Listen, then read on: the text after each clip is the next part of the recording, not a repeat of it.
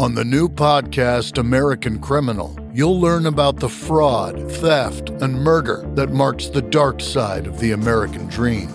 Like the Menendez murders, was it two greedy kids who killed their parents for money, or is there more?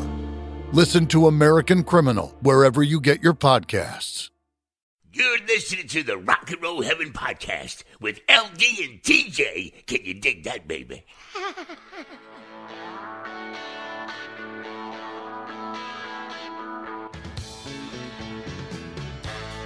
Hey guys, welcome to Rock and Roll Heaven, the podcast where we talk about the lives, careers, and deaths of famous musicians. I am your host, LD. Along with me for the ride, as always, is TJ. Oh, hey. Okay, TJ. So, again, I want to apologize to our listeners because I know we were like, no more multiple episodes, but That's a loadable. Not necessarily no more multi part episodes, because actually, the second half of August was already planned to be a two part. And then I know September is the multi part. Very, very multi part Yeah. episode But to because be fair, to be fair, I am about to go into live shows for America's Got Talent. If you're tuning into that, uh, or if you live in London, you're welcome for putting it on Netflix. Um, and I'm- I am about to start the bus tour for the American Idol auditions, and so it gets a little crazy for us, and so we kind of have to give each other time to just sit back and reflect. Right. So multi parts end up being a little bit easier. Yeah. So we're going to jump right back into Dennis Wilson part two. And where we just left off was the whole ordeal with Charlie Manson. And um, yeah, so jumping right back in, starting in 1970. A little mildly more upbeat than before, but not by much. No, I mean, his life is bananas. And so we're just going to get into a couple other things because you have to imagine that forming a relationship for him must have been really hard after the whole Charlie Manson thing. You'd probably be a little gun shy after that, but he did find love. Aww. And this would be his second wife. Okay. Here we go. Dennis married Barbara Charren, I believe that's how you say her name, on August 4th, and they actually had a son named Michael. Friends often say that Barbara was the best thing that ever happened to him. And that same year, Manson was given the death penalty, Dude. which, of course, California got overturned the death penalty, well, uh, got rid of the death penalty, and they converted it all to life in prison. And now we have the death penalty again, but we still don't kill people. So it's kind of like it never changed. So, with brother Brian sort of becoming a recluse in the late 1960s, Dennis and his younger brother Carl stepped forward to keep the Beach Boys going. The brilliant Sunflower album from 1970 featured four Dennis Wilson songs, including the stunning ballad Forever, later sung by actor John Stamos on the sitcom Full House. I so badly wanted to cut you off there and be like, from Full House. I Actually, remember that. one another He weird. sang it to Becky. did he Yes. Have mercy? Have mercy. Actually, another weird connection was the site where the the old Tate house was. They actually bulldozed that house, and Jeff Franklin built a new house on that site. Why? Well, he was the one that created Full House. Isn't that weird? Yeah. My skin is crawling over here. Dennis, okay, you'll you'll like this though. You'll like this story. Maybe this will brighten Not your just because I have suspicious transactions to a lingerie shop since we started recording this episode. Well, maybe this will lift your spirits. Dennis also made his film acting debut alongside James Taylor and Warren Oates in the 1971 cult film Two Lane Blacktop as the mechanic. The film depicts the driver, played by James Taylor, and the mechanic, Dennis Wilson, driving aimlessly across the United States in their 1955 Chevy, surviving on money they've earned from street racing. That same year, he injured his hand badly enough to prevent him from playing drums for some time. So, Ricky Fataar took over as the group's drummer between 1972 and 1974. During this period, Dennis acted as co frontman alongside Mike Love, as well as playing keyboards and singing. The 1973 live album The Beach Boys in Concert features only Dennis on stage among thousands of fans on the album cover. So 1971 kind of marks the beginning of Dennis's most productive musical collaborations. That year, he releases the first genuine Beach Boys solo record, the single "Sound of Free," and I don't know if that's supposed to be Black and White Lady, released in the UK on December 4th on Stateside Records and credited to Dennis Wilson and Rumbo. So he was at least able, after this, kind of two years later, to kind of move, two, three years later, to kind of artistically move forward and start creating his own stuff. So, Instead of being held captive yeah. by fears. And I, I am going to touch on the album that he created, which is uh, Pacific Ocean Blue. But I'm actually going to talk a little bit more about its re release as well, because there seems to have been something between the time that it was originally released and the time that it was re released that it garnered a lot more positive reviews. Oh, okay. During the three year recording hiatus following Holland, which, for those who are at home keeping score, Holland is the 19th studio album by the Beach Boys. 19? 19 released on January 8th, 1973. We're not even into the mid 70s yet. The amount that they created is crazy, like separately and together. It's, I can't, the amount, oh my God. Like thinking about that makes my head swim. Yeah. That's intense. And then on June 4th, 1973, their father, Murry Wilson, died at his home in Whittier, California after suffering a heart attack at the age of 55. And I had talked about how they, like later on in life, it seemed like Dennis and Murry made amends.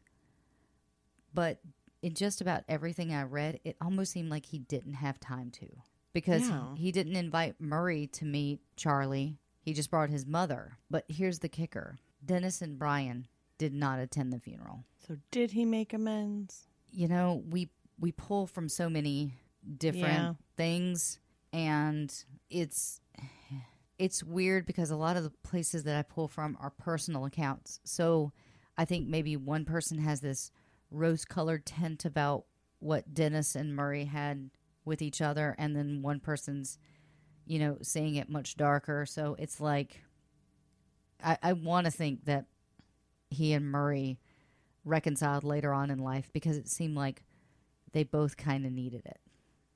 Yeah. By then, his onstage antics, which included streaking, occasionally disrupted the Beach Boys live show.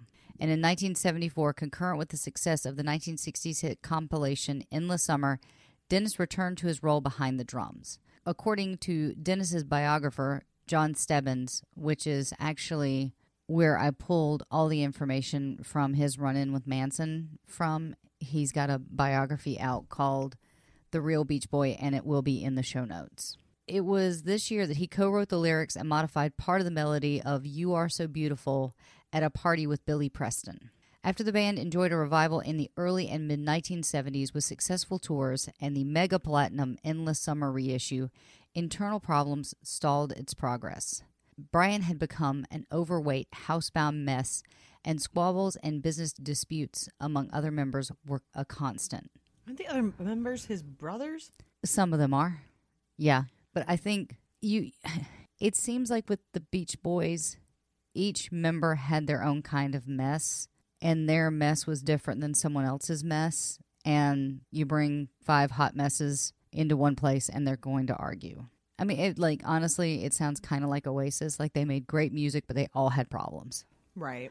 Dennis also fell prey to substance abuse, mainly alcohol and cocaine, and had a turbulent relationship with women. Wilson's relationship with actress model Karen Lamm, who is the former wife of keyboardist Robert Lamm of Chicago, was by far his craziest. That that is not an overstatement. If I was in a relationship as toxic as this one, I would be celibate for the rest of my life. Their first date was in 1974 at Mr. Chow's Beverly Hills restaurant. That's a nice restaurant, okay? That's a that's a really nice restaurant. I don't even know how much how much does that cost like a plate cost there? I have no idea. I've never been. So I imagine a lot. Let's play a game called How Much Does This Cost? Yeah, so I looked up Mr. Chow's and They actually list prices Because fancy restaurants don't usually list prices on their website. I found that on Yelp. So Oh, someone okay. put their menu. Somebody put their menu on Yelp, Okay. and it looks like they have like green prawns, which are forty one dollars.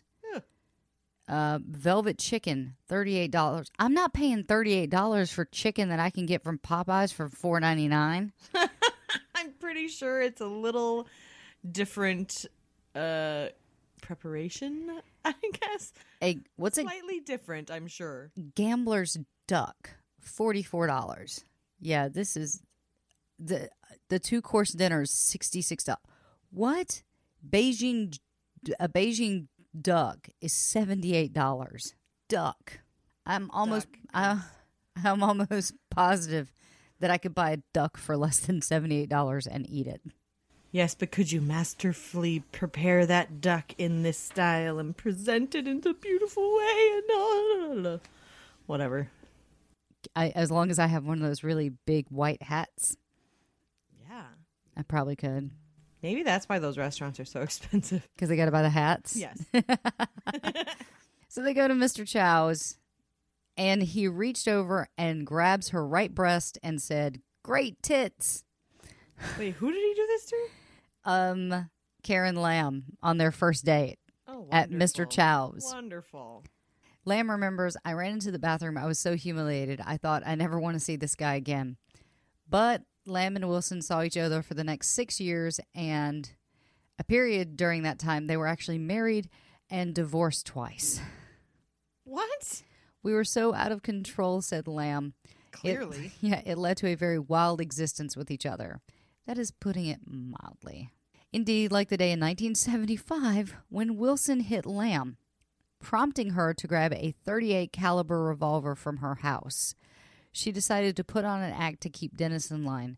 "You get your ass off my property and don't come back," said Lamm, waving a gun. And then she shot a hole through the side of their Mercedes, just missing the gas tank. Whoa. Lamm said that they broke they both broke up laughing. What? Yes. Yes, I told you this is th- th- everything about Dennis Wilson is bananas. So in 1976 on May 21st, they got married. For the third time? No, for for the, first, time. Okay. I think. it is hard to keep track. In 1975, though, Dennis Wilson actually found the lady that some people say was the love of his life. Aww. Her name was Harmony, and she was built in Japan in 1950 by the Azuma Boat Company for George T. Folster. Wait, what? Yes, boats are known by women's names. Oh, man. All right. But remember, Dennis is like the the actual beach boy. He's the one that likes Yeah, I. the sand, the oh. surf, the sun. Like he was he was the legit deal. And so of course Oh, he's happy to spend his life on the ocean on his boat. I mean, there was a lot worse ways that sentence could have gone when you said she was built in Japan. Uh, so George T. Folster was the person that they originally built it for, and he was a New Englander whose ancestors had sailed the Pacific in the days of the great whaling ships. The craft was christened Watador, which is a bird of passage, and the theme set by the original name was reflected in the carvings of a bird underneath the bow, the bow spit the bow, bowsprit. I don't know what that is. It's a part of a boat. I don't know what it is I don't know either. as well as the hand carved designs in the cabinet work below decks. Starting from the blueprints drawn up by an American yachtsman, the craft was built from materials all over the world. The wood included teak from Burma, maho- mahogany from the Philippines, camphor wood from Formosa. The sails were imported from England, and the brass fittings were made in Scotland. So, from like the description of the boat, it was actually beautiful. And I've seen a couple pictures of it, but I couldn't find a full picture of the boat, but it seemed like a really pretty boat. The Harmony was well suited for full time living as she was for sailing. Her 16 foot beam lent the air of spaciousness and comfort to the area below decks, and the large aft cabin has a sunny, open atmosphere thanks to the large four plate glass windows. Wilson had made very few changes in the fittings since buying the Harmony, all, although the interior reflects his own personal touches. My greatest passion after music is the sea. I love its mysteries, its high adventures, and its peacefulness. It's the only place where I can truly relax. When this episode comes out, I will be on my way to go on my very first boat. Oh, that's true. So, in the succeeding years, Dennis abused alcohol and heroin. Following a confirmation on airport tarmac, and I actually did try to find what exactly went down on the air- airport tarmac, but I couldn't find anything specifically about that. But Dennis actually declared to Rolling Stone on September 3rd, 1977, that he had left the Beach Boys. They keep telling me I have a solo album now, that I should go off into a corner and leave the Beach Boys to them. The album really bothers them. They don't like to admit that it's doing so well, and they'd never acknowledge it in interviews. Two weeks later, disputes resolved, and Dennis rejoined the group. In 1977, on September 19th, Karen divorces Dennis and moves from Broad Beach Road to a home in Venice. okay. This this is where I'm like, you're in a toxic relationship. You should probably get out. In 1978, Dennis drove Lamm's Ferrari down to Venice Beach and, in another fit of rage, doused the interior of the car with lighter fluid and torched it. Then he walked up to a house on Venice Boulevard, Venice Boulevard and played the piano while it burned, like Nero, I guess. Ladies and gentlemen, that is the very definition of a toxic relationship. But whose house did he go in? Did he just pick a random house and just like I'm gonna set wandered in? on fire. Look, I know I just set this car on fire, but I'm just going to play this piano. You guys keep having dinner. By the way, I'm Dennis Wilson of the Beach Boys. Yeah, no joke. So at some point, he started dating Fleetwood Mac's Christine McVie. And Nice. With McVie, Dennis was both a great romantic and a drug abuser and an alcoholic. He had a heart shaped garden. This is sweet. He had a heart shaped garden planted at her home in 1979. And at a surprise birthday party the following year, Dennis hired a symphony orchestra to serenade her as he sang You Are So Beautiful. McVie and Wilson sang along and wrote songs together at the piano, and they considered recording an album together and dedicating a song on the last Fleetwood Mac album, Mirage, to him. Still, along with the romantic and good times came bouts of drunken destruction. When Wilson would storm through the house, breaking anything he could reach, he used to use her place like a hospital, said Steve Goldberg. He'd then call me and I'd go pick him up, and she wouldn't see him for over a week. When he was totaled out, he wouldn't sleep for a week. Then he'd go back over and over again. He cared about her, but his priority was having a good time. So basically, he would like go on these benders, either like a cocaine rager or an alcohol bender, and go over, destroy her place, disappear for a week, and then show back up. In mid 1978, he remarries Karen Lamm, and then they filed for d- divorce. They get back together, and then he splits with Karen Lamm again. So he actually married her twice within like six years. So they got together, got married, got divorced, got remarried, got divorced again. I should note that when we say these things, we're not judging. Like this is a troubled man. Like we're telling the story of like a really tough time, like just rough parts of his life. Like we're not passing judgment. It's just fact. No, and and we're making comments about I think what most people would say if On you the action, sorry, on the actions itself, not on the person. Yeah, just strictly the actions themselves. We're not specifically pointing to Dennis Wilson and going he's a terrible person. I'm saying if any rando did this stuff, it would be bad. Shocking. Yeah. So, like I said, he actually took up with Fleetwood Mac's Christine McVie, and the romance began when Fleetwood Mac was recording Tusk. Dennis walked into the studio one night and whisked me off my feet, McVie recalled. The two went out for nearly three years, and Wilson even moved into Christine's house in Coldwater Canyon. It was probably the experience of a lifetime. Dennis was such a character. Half of him was like a little boy, and the other half was insane. A really split personality. And that was what I was saying is that that you know, he could be this sweet, romantic, thoughtful, deep person who was incredibly giving, who was a wonderful spirit. And on the other hand, it was like Dr. Jekyll and Mr. Hyde. Well, and that's kind of one of those things that go hand in hand with substance abuse because we see this, you know, as we go through all these stories, we see this quite frequently when you start adding in alcohol and drugs. you see this quite frequently. I mean, Johnny Cash was similar in that way that like when he was in his early career when he was using he was out of control. And like you know, so that's the thing. It doesn't speak sincerely to their character or their person. It's just these are the things that go hand in hand with drug and alcohol Yeah. abuse. And it, it doesn't, you don't, and, and just because you're famous doesn't mean you're a partier. And just because you're a normal person doesn't mean you're fine. By 1977, Dennis had amassed a stockpile of songs that he had written and recorded while factions within the Beach Boys had become too stressful for him. He expressed, If these people want to take this beautiful, happy, spiritual music that I've made and all the things we stand for and throw it out the window just because of money, then there's something wrong with the whole thing and I don't want to be a part of it.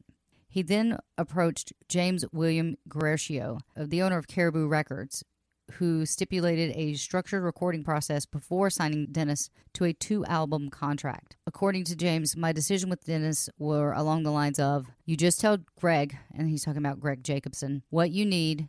You have a studio, and your job is to finish the dream. Finish the vision. Trish Roach, uh, the personal assistant, will do the paperwork, and Greg's the co the coordinator. It's your project. You've got to do what Brian used to do. Use anybody you want. It's your decision and it's your responsibility. So it seems like James gave him all the tools to make a successful album. Right. And doesn't, It's like, here you go. Here's everything you need. Go ahead. yeah. So pretty much creative control. Dennis released his, I think at that point, he kind of earned his creative control too. yeah. And I, I keep saying this and I hate to harp on it, but it's true. The Beach Boys carved out they they spearheaded this surfer movement. So I feel like if you create something that's that massive, that spawns that many not only a genre but that many artists, you should be allowed to do what you you do.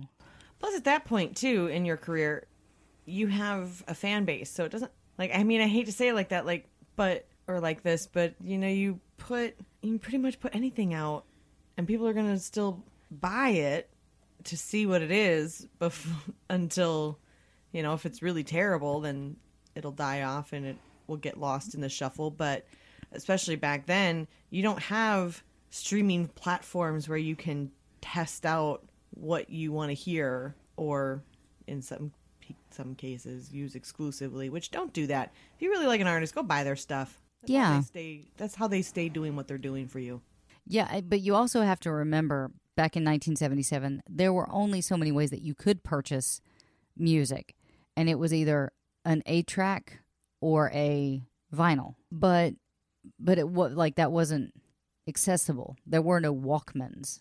There there weren't there weren't things that made music easily accessible. So you had to like go out and buy this stuff. But see, I just think that's there's something. I mean, I'm weird, but I think there's something wonderful about that. I still enjoy physical albums. Oh yeah, I do too. Like I still enjoy physical books. I Same. Will's mad at me because I'm taking all my Freddie Mercury books with me on the boat. Oh jeez.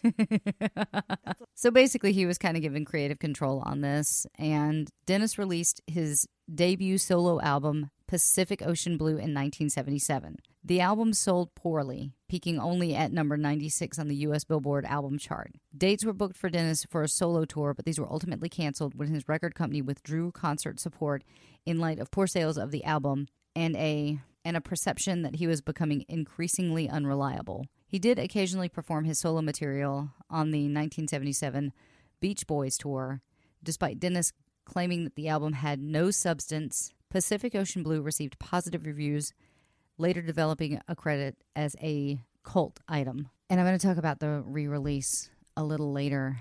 And people that are looking back at that album are looking at it with fresh eyes now. So you have younger critics that weren't even born when Pacific Ocean Blue came out that think it is a masterwork. People that actually think that it, it, does have substance and it does have that thing that makes something iconic. So it did have cult status. The album remained largely out of print between the 1990s and 2000. In June 2008, the album was reissued on CD as an expanded edition. It was voted 2008's reissue of the year in both Rolling Stone magazine and Mojo Mag's and made number 16 on the British LP charts and number 8 on both the Billboard catalog chart and the Billboard internet sales chart. So that is something. At least people were buying it.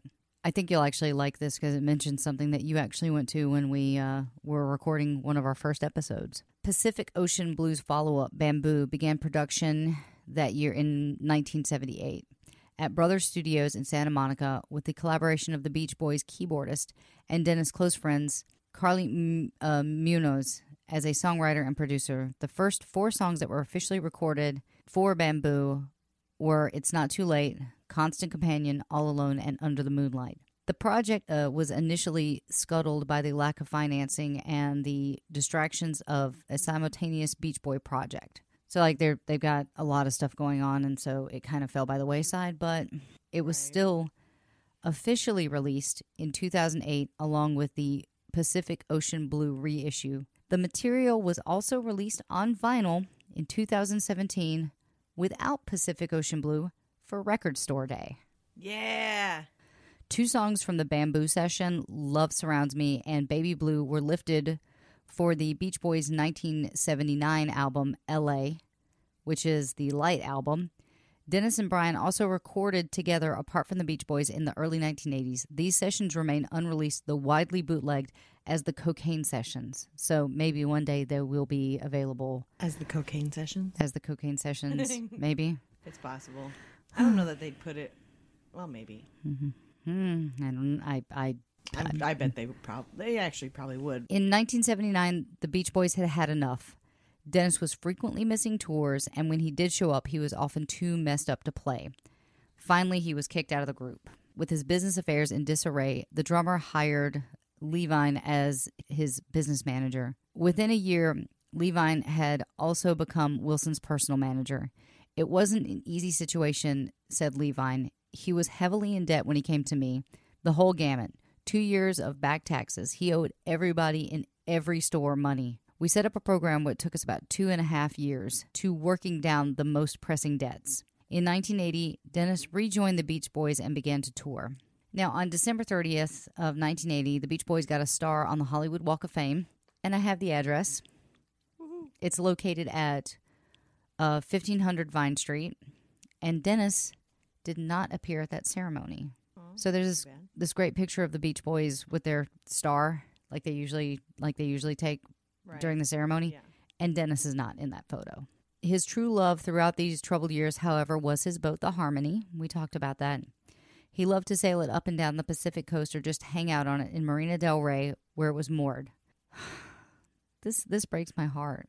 But the boat was repossessed by a bank in 1981, and Dennis, whose income was absorbed by drug and alcohol, was unable to buy it back. He was heartbroken. Like I think of all of the past loves that he's had and the things that have happened aren't as sad as him losing the one thing that he found comfort in. Up until his death, Dennis would show up at the Venice Beach home of Garby Leon, a friend with a doctorate in music composition from Harvard. There, Dennis, Garby, and sometimes Brian would hang out and make music late into the night. With Brian on Hammond organ and Dennis on grand piano or harp.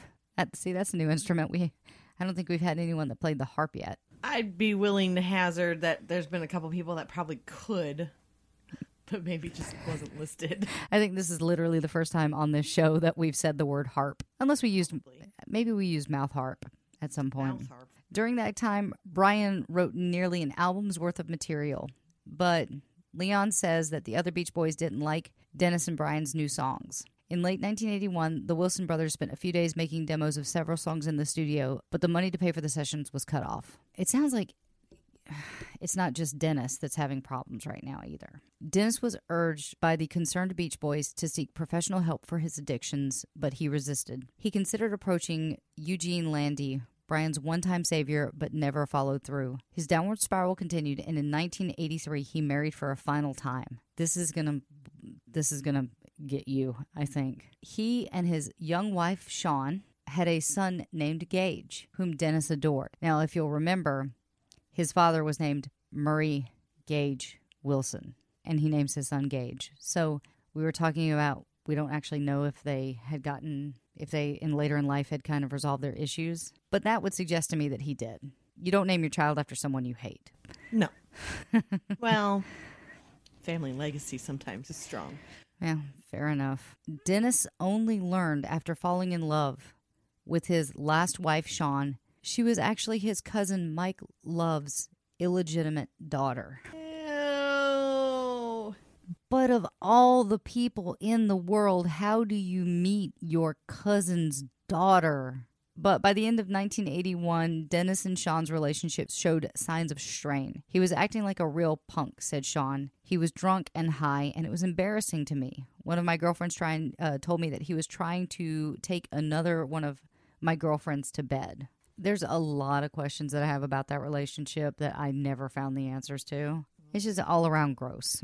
Still, Dennis and Shawn soon separated. Dennis began spending a lot of time on the boat of a friend across from where the ship the Harmony had once been docked.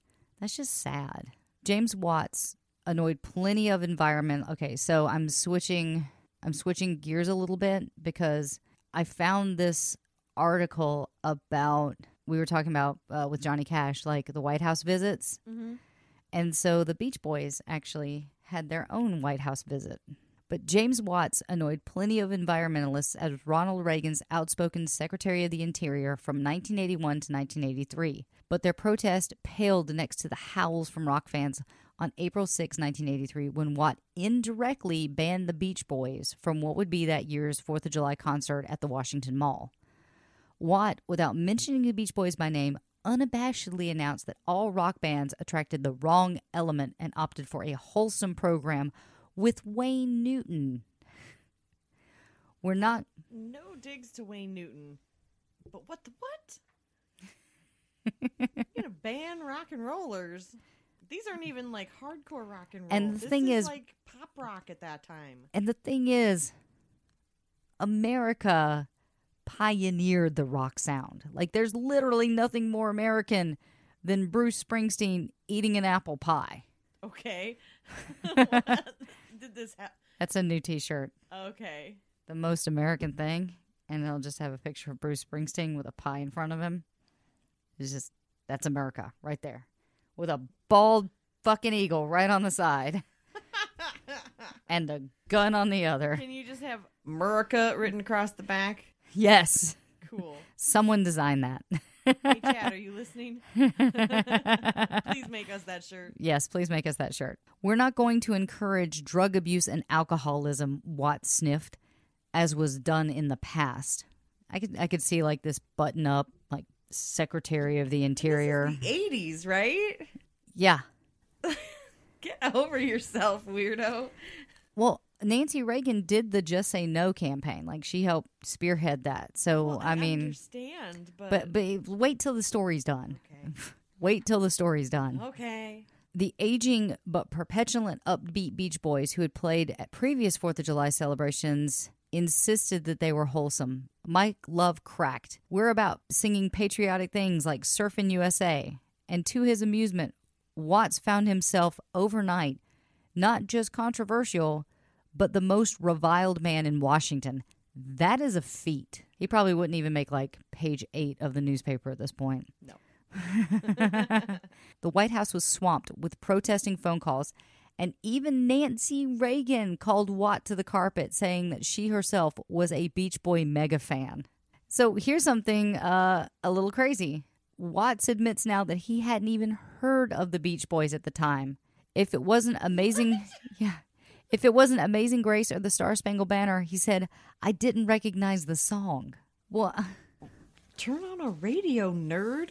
the that's crazy to me and there are people that are like eh, i kind of equate it to today where people will post an article online with you know a, basically a clickbait headline and, and people will respond to literally just the headline and not actually read the article Oh, tons all the time. so i think i think what that kind of equates to is the i didn't read the article I've caught people. Yeah, I've caught people doing that and like, did you read this? Well, there's one great one that was like, you know, I don't believe you should tip your waiter. That was the headline, and the article goes into explaining like why the what the fundamental problem with the restaurant industry now is that uh, they're not being paid a decent wage, and so they're reliant on the customer to give them enough to live off of. Basically, what I'm saying is, is like, Yeah. you you you make a statement without knowing all the facts and factors, and then just try to back it up and hope that nobody notices that you didn't do your own homework and find out like what the Beach Boy sound was. Yeah. the Beach Boys were eventually invited to play, but ironically, they couldn't accept. The controversy had given them such a huge boost in popularity that they were booked in Atlantic City on the 4th. Watt, by contrast, was forced to resign on in October of 1983 after he described one of his adversary committees as, and this is a quote, so please don't at me, a black, a woman, two Jews, and a cripple. I mean, that's just par for the course at this point, right?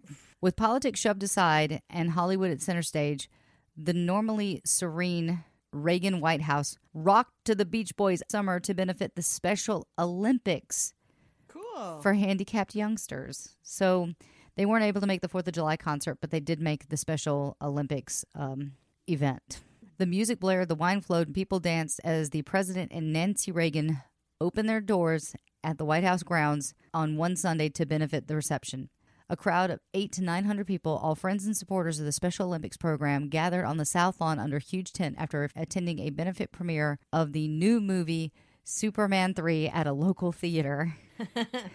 While the young Special Olympians stole the hearts, the Beach Boys, the rock and roll embodiment of carefree days in the California sun, stole the show with a string of their hits from the last 20 years. The group, defended by the Reagans in a feud against the Interior Secretary James Watt earlier that year, brought the program to a crescendo with a performance that had the president and the first lady clapping along. Watt, though invited to the reception, was conspicuous in his absence. Wonder why? Yeah, his aides said that he was in Florida on official business. Now I use official business in quotation marks. The crowd shouted for more as the group concluded its four number set. Reagan, never one to disappoint a crowd, chatted with the leader, Mike Love, then announced, You know, this is a democracy. Therefore, the Beach Boys have said they'll do another number or two if you want it. And then, of course, the entire crowd lost their minds. Makes sense. Love briefly mentioned the flap triggered by Watson's comment that the rock group that have played the 4th of July concerts on the Washington Monument grounds, including the Beach Boys, attracted the wrong elements to Hollywood celebrations, should be aimed at the family and solid, clean American lives. I think this is an audience that is not altogether an undesirable element. He said, I think there are a lot more of desirable elements here tonight. And that's awesome because that remember that's at the Special Olympics and that's full of people who are kind and caring and volunteering and and giving of so much to help make these young people who are candy capable make some dreams come true and I love that. Like that kind of embodies Yeah. At his last concert in 1983, he lovingly hugged brother Brian Wilson after a song, causing Brian to exclaim, This is my brother Dennis. You remember Dennis? A barely audible, due to years of drug abuse and alcohol abuse, yet vibrant Dennis said to the audience, You know, folks, if you knew what it was like to be singing and playing, thank you very much. You are so beautiful to me. This was the last time he appeared in public. He drank heavily, mostly vodka, and essentially was homeless and broke, having been kicked out of the Beach Boys in 1983 for his erratic behavior and inability to curb his drinking and drug intake. Shortly before Christmas 1983, he checked himself into St. John's Hospital in Santa Monica for a detox, but he left Christmas night. And that was that seemed to be a trend with him. He would check himself into a rehab, but he wouldn't stay. He would he would literally either like walk out or check himself out.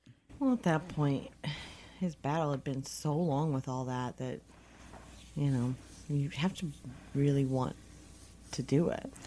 Yeah, at this point, he's almost a decade into drug and alcohol abuse. More than No, more than almost two decades. Sorry, Yeah.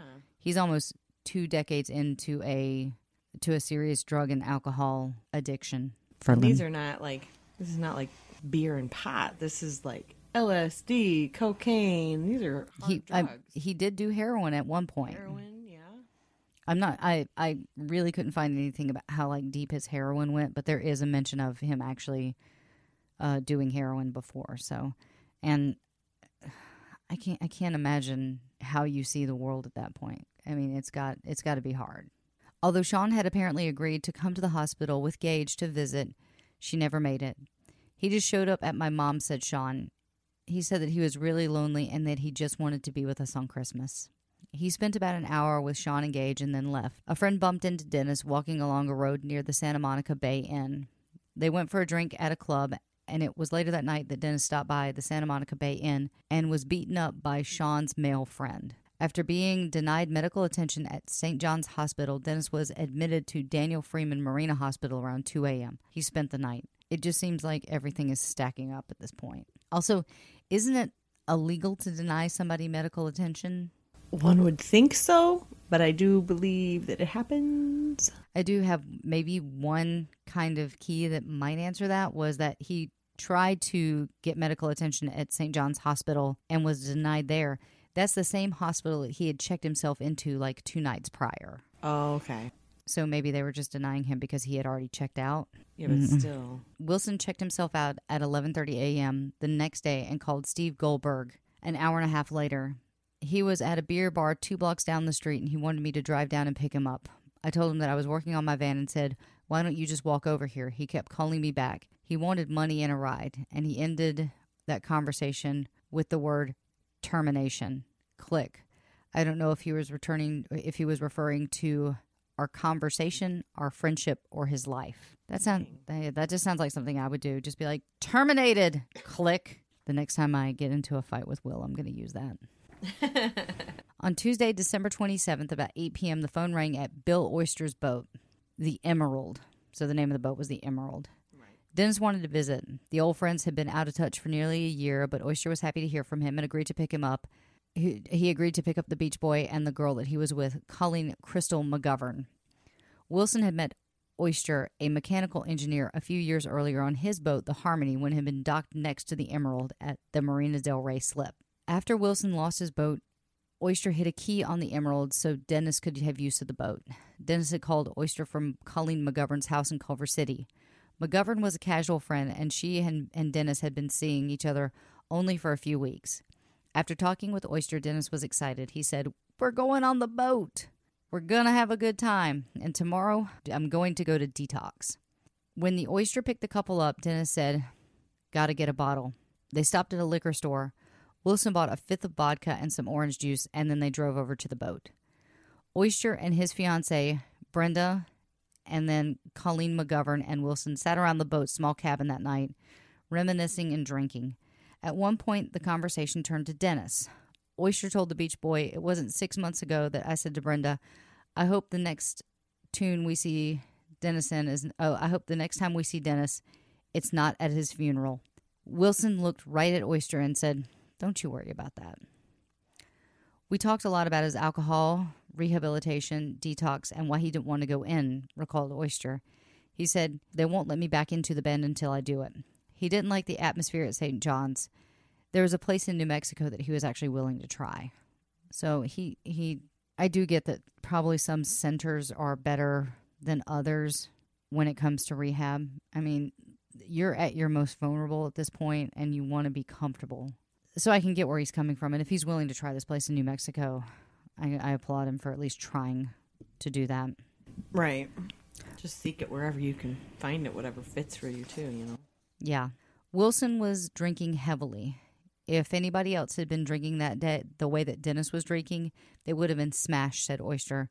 But Dennis drank like this normally. I don't think I ever knew him sober. At about midnight, Dennis passed out. Dennis was sweating like I had never seen him sweat, said McGovern. It was just dripping down his face. I was mopping his forehead constantly. McGovern eventually fell asleep, was, but was awakened by Wilson an hour later. I could see right away that he was wound up again. Wilson made several phone calls, apparently including to Shawn. Dennis and I ended up staying all night. The next morning, the foursome sat around talking. At about 10, Oyster suggested that he and Wilson should go rowing. We set it up, put the oars in, said Oyster, and he was wandering around, uh, just mumbling, I want a drink, I want a drink. The girls had hid the stuff. He finally found it and mixed himself another drink. Wilson had consumed three quarters of the bottle of vodka by this point. When he spilled a drink on his pants, Oyster loaned him a pair of cut off jeans. And that's when Wilson began to dive into the slip next to the emerald. He surfaced and handed Oyster an old piece of rope. That was the first thing that he brought up. Recalled Oyster. He kept diving down, scrounging around, and bringing up junk. Why he was doing this, I don't know. Because he could. We also become fixated on things, Yeah. I think, and you're like, I have to do this task. Like, this has to be done. And nothing's going to stop you. I'm going to single handedly clean up this marina.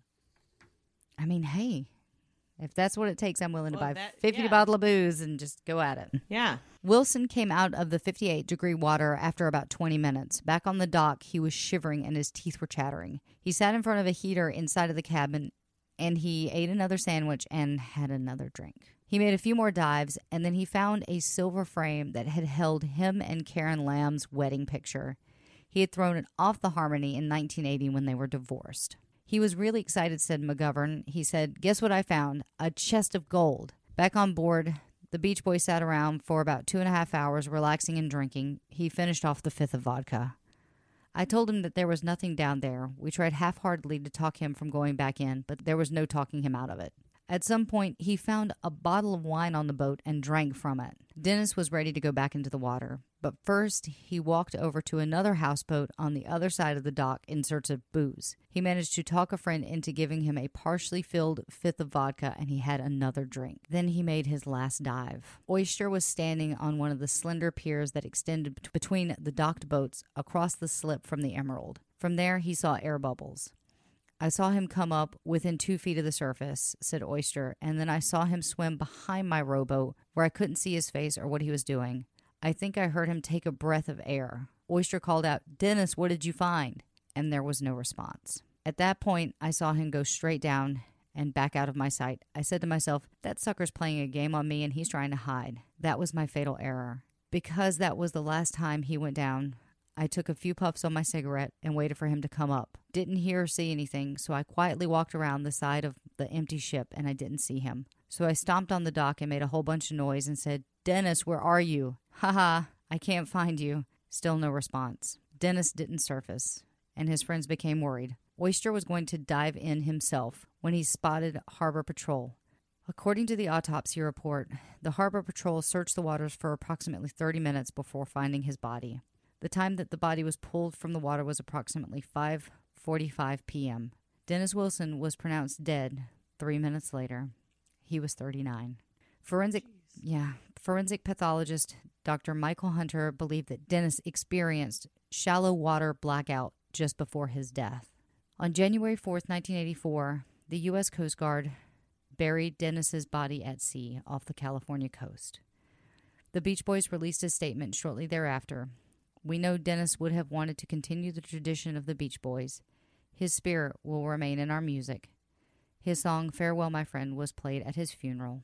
And uh, just to close out the episode, Dennis Wilson once said, They say I live a fast life. Maybe I just like a fast life. I wouldn't give it up for anything in the world. It won't last forever either, but the memories will. And that was the story of Dennis Wilson. I left stories out, but I mean, his story is crazy. I mean, he wasn't even 40. He had five marriages to four different women. I believe he ended up having five kids. The drugs, the alcohol, the touring, the bands. I mean, Manson, his discography is, I think, 38 albums This is crazy. which is insane. And uh, he just had he had a crazy life. But uh, yeah, I mean, it's really sad. Wow, wow, wow. Yeah, I don't I don't have a lot at the end to tag on this. Yeah, I feel like I don't really have much else to add. I mean, we. Yeah. His story was a hard one to do. I I did have to leave elements out because this is probably already going to be a 2-hour episode.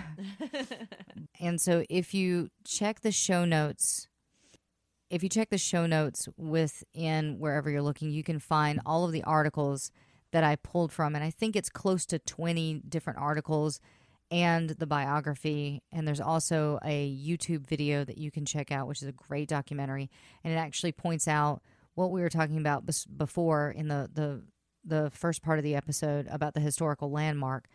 And this guy basically travels around with a record player and talks to people that were present during that session and explains what happens during the session. And it was really interesting. And that one's called uh, The Real Beach Boy. And I believe it was a BBC documentary, but you can find it on YouTube. And it's really, it's a, it's a great, it also goes into his drumming style that I was trying to explain earlier. But Dennis Wilson had this incredible life, and it was, it was very short. It was very fast. It was very loud. It was very hard. In the end, we cannot deny that he was one of the the the creators of an entire genre of music that shaped the musical landscape of America in the 1960s, and that's what we need to take away from this. All right, well, thank you so much, guys, for checking this episode out. Here's our social stuff. If you think we're doing an amazing job and you would like to contribute to the show, you can do so at patreon.com backslash rock and roll heaven. You can find us on Twitter at Rock and Roll LT. You can find us on Facebook at Rock and Roll Heaven Pod. You can find our Instagram at Rock and Roll Heaven LT. You can find our website at a thing that I'm still not saying. And you can email us at rock and roll heaven lt at gmail.com. Please come have fun, interact with us. We're we're a lot of fun. We're some we're some fun guys to be with. Fun gals. Some fun gals. um so we will return next week. Tracy, do you do you, do you want to? Nope. Okay. Surprise. So check us out next week because we are actually going to start rolling on a lot of fun things that we have come up with for the month of August and September. We're really excited to bring this stuff to you guys. And so uh, thank you so much for joining us for this episode. Check us out next week where Tracy takes the lead. She's super excited. I'm, I'm so s- stoked. I'm super excited. It's going to be awesome. So have a great week, guys. Keep rocking in the free world.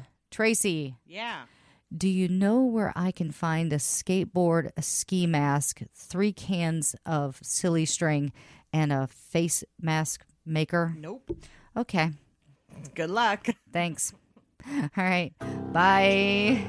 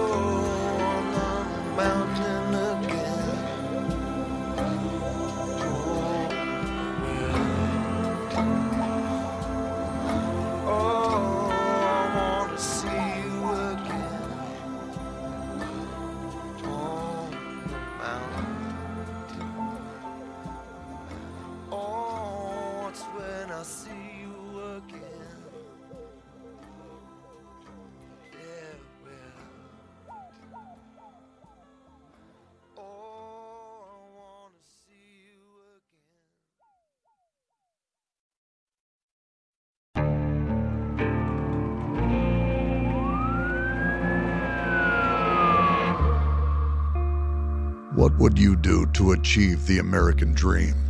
The big house, the happy family, the money. 911, what's your emergency? Would you put in the hours? Would you take a big swing? What's the problem? What's the problem? Would you lie? Would you cheat? Would they shop? Would they shot? Would you kill? Yes. My mom is dead. My mom is right there. From Airship, the studio behind American Scandal, comes a new true crime history podcast. I'm Jeremy Schwartz, and I'll be taking you inside the minds of some of our most notorious felons and outlaws, exploring the dark side of the American dream. In my new show, American Criminal, you'll meet the picture perfect brothers who killed their parents, the thief who stole babies, the crypto king who siphoned off billions, and plenty more. From assassins and gangsters to killers and con artists. Whatever the case, whoever the criminal, you don't know the full story. Until now. Don't miss the debut season of American Criminal, The Menendez Brothers, beginning February 29th. Listen wherever you get your podcasts, or to get early ad free access to the entire season first, plus hundreds of other ad free history podcast episodes, subscribe at IntoHistory.com.